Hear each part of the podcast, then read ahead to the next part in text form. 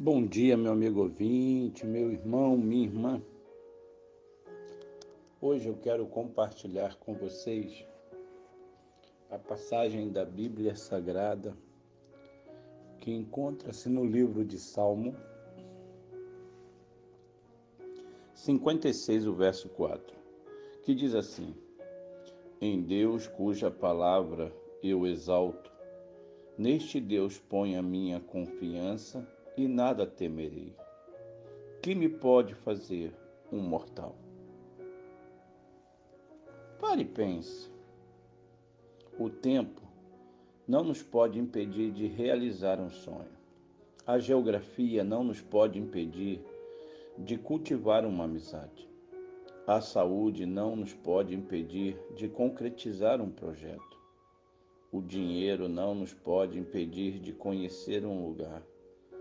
A rejeição não nos pode impedir de viver uma grande vida.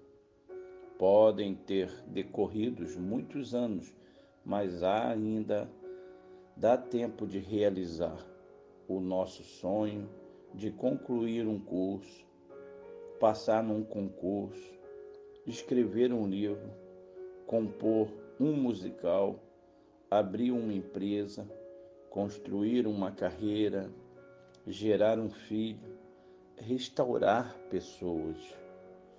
Não importa quanto tempo demore para tornarmos real o nosso sonho.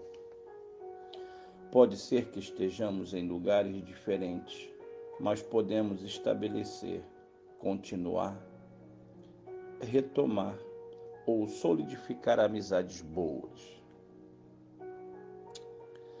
Nossa saúde pode estar diminuída ou debilitada, mas a enfermidade não pode ceifar nossa felicidade. Embora talvez tenhamos que seguir devagar ou até mesmo com dores. O dinheiro pode pode acabar, escassear e retardar uma viagem, mas jamais cancelá-la. A rejeição pode ser um trauma poderoso, mas não tem o poder de proibir que vençamos obstáculos robustos, superemos críticas destrutivas ou perdoemos ódios longos.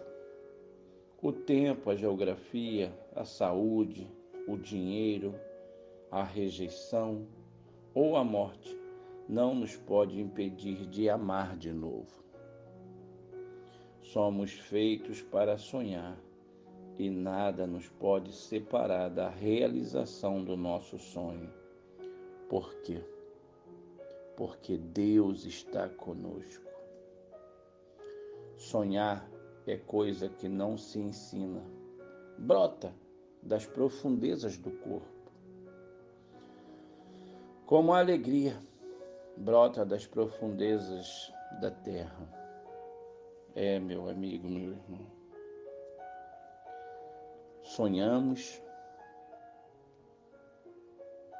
mas, acima de tudo e de todos, a realidade apalpável, aquela que temos diante dos nossos olhos, para poder realizar então, para tanto, que Deus te abençoe, que Deus te ajude